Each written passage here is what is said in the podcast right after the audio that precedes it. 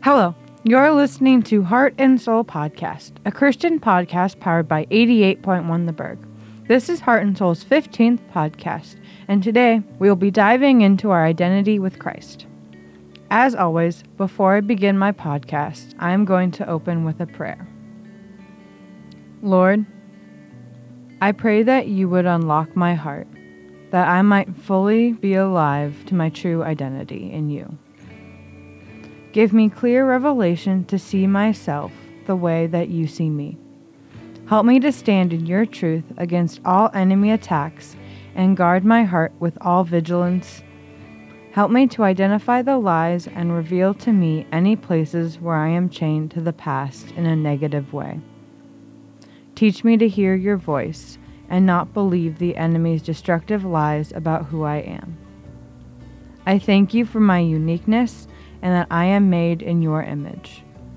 I thank you that I can hope in the future and believe in the good destiny that you have for me.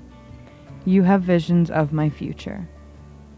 Help me live a fruitful life now and overflow with your love to others. Give me greater authority in prayer life. I want to know you on a deeper level, and I don't want anything to hinder my relationship with you.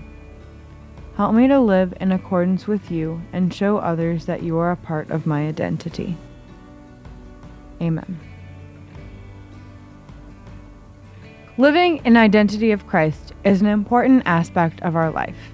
We are created in Christ and are surrounded by him. Every day, we should live our life showing others how he is a part of us and who we are. Essentially, he should be a part of our identity.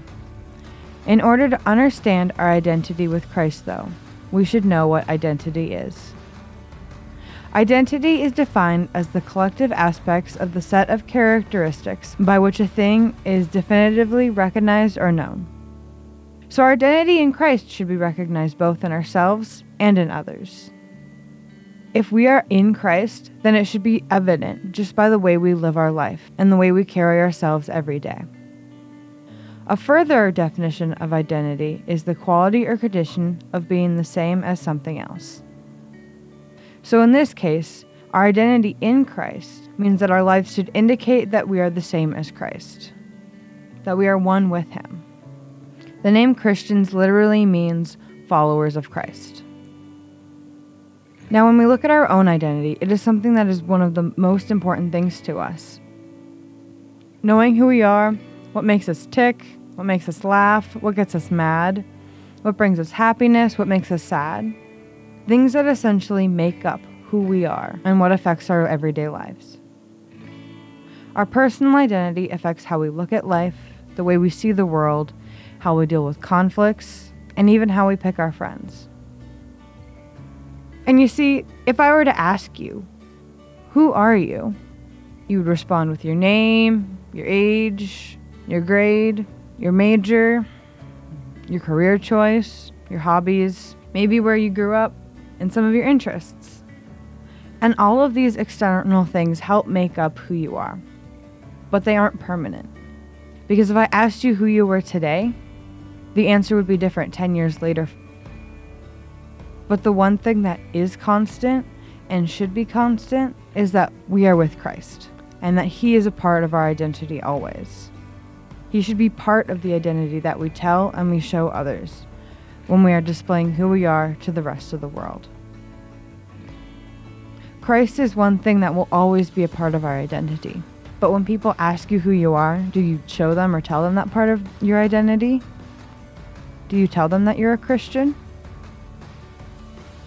Many times when we are seeking our own identity, we find ourselves holding on to something in fear of losing it. We grip onto something tangible, something we can hold on to, because we're afraid if we lose this part of ourselves, we will lose part of our identity. But oftentimes, when we do this, when we're clinging onto something so hard in fear of losing our identity with Christ, when we are holding on to something because we're afraid of losing it or losing its part of our identity, it's because we've strayed away from finding our identity with Christ. We begin to hold on to hobbies, career choices, interests, and we cling to them, trying to not lose them because we're afraid if we do, we've lost who we are. But in truth, we've never lost who we are because we are one with Christ. Because sometimes in God's grace, He allows the very thing we fear to lose the most to be taken away. So that we can reveal that we have our identity in something bigger. We have our identity with Christ. And as we grow to understand our own true identity more, we can see that it is with Him and that we are one with Christ. And this is because when we live life with an identity of Christ, we no longer chase after the desires of our own selfish ways and reasons. Instead, we seek to bring God's glory in all areas of life. As it says in the Bible, do not love the world or the things in the world. If anyone loves the world, the love of the Father is not in him. For all that is in the world, the desires of the flesh, and the desires of the eyes, and pride in possession is not from the Father, but it is from the world. And the world is passing away, along with its desires. But whoever does the will of God abides forever. 1 John chapter 2 verse 15 through 17. And what this is saying, what this particular Bible verse is saying, is that we shouldn't find our identity in the world around us, in tangible things and things we can see or our worldly possessions. And instead, we should find it with Christ. Because He provides everything for us, and He is there for us and guiding us along the way. Because He is love, and He is always there. But these other things we seek to find our identity in are passing by and won't be with us forever. Because if we are not seeking to find our identity in Christ, then we are seeking it in something else. And when we seek and find our identity with Christ, we won't be crushed by our failures and our weaknesses. Instead, Christ helps bring us hope and light to the world around us. And when we have an identity with Christ, we no longer have to fear the future. For all who are led by the Spirit of God are sons of God. If we have peace with God, then we have nothing to fear. We do not need to worry about the future.